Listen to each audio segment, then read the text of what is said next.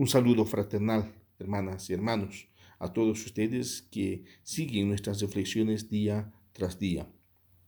En este cuarto domingo del tiempo ordinario, 30 de enero, nos toca reflexionar el Evangelio de Lucas, en el cual nos narra la visita de Jesús a su pueblo. Jesús está de vuelta a Nazaret. En un momento veremos cómo la gente queda sorprendida de las enseñanzas de Jesús. Dicen, eh, ¿de dónde ha salido la sabiduría de este hombre? Pero nosotros sabemos de dónde él, él viene.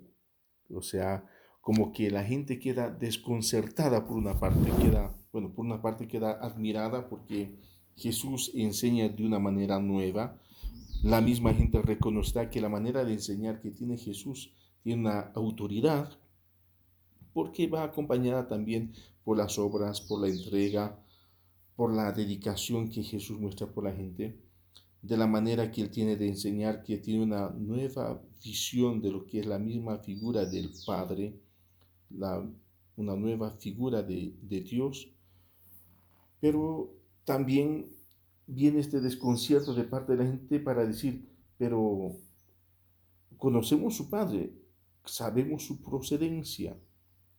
No puede ser alguien extraordinario, es tan ordinario como todos nosotros. Este es el desconcierto de parte de, de, la gente que conoce a Jesús, que han compartido con él parte de su infancia, pero no ven en Jesús en aquel enviado de parte de Dios Padre.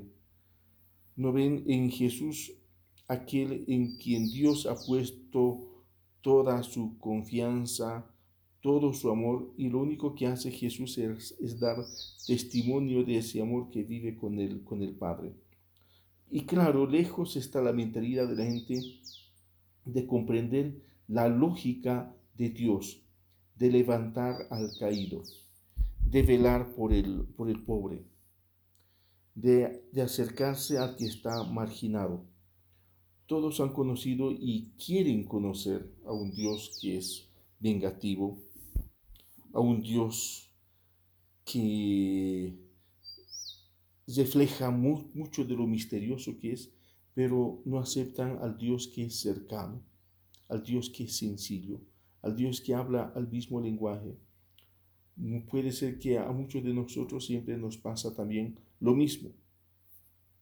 Siempre admiramos más al que luce mejor, al que tiene una mejor presentación, al que se expresa bastante bien, al que tiene un tono, una expresión tanto extranjero.